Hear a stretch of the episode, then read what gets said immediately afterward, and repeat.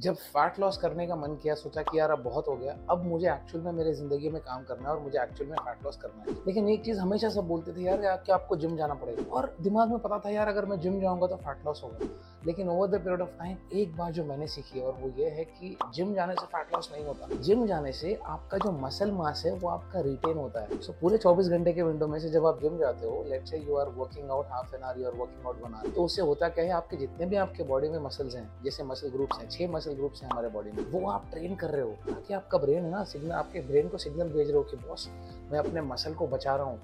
तो जब मैं फैट लॉस करूँगा ना तो मसल को ले मत जाइए मेरे मसल को बचाना है। इसके लिए हम जिम जाते हैं। जिम जाने से फैट लॉस नहीं होता। जिम जाने से थोड़ी कैलोरीज बर्न होती है और वो कैलोरीज जाती है हमारे मसल को बचाने में। सो बेसिकली फैट लॉस होता है everything outside you do outside the gym एक घंटा आप जिम जाते हो, बाकी का तेईस घंटा आप क्या करते हो ना, उससे आपका फैट लॉस होता है। जैसे आपका खाना, आपका कैलोरी इंटेक से आपका फैट लॉस होता है। जैसे आपका पानी पानी पीने से आप फुल रहते हो तो आपको बार बार भूख नहीं लगती और आपका न्यूट्रिएंट ट्रांसपोर्टेशन होता है।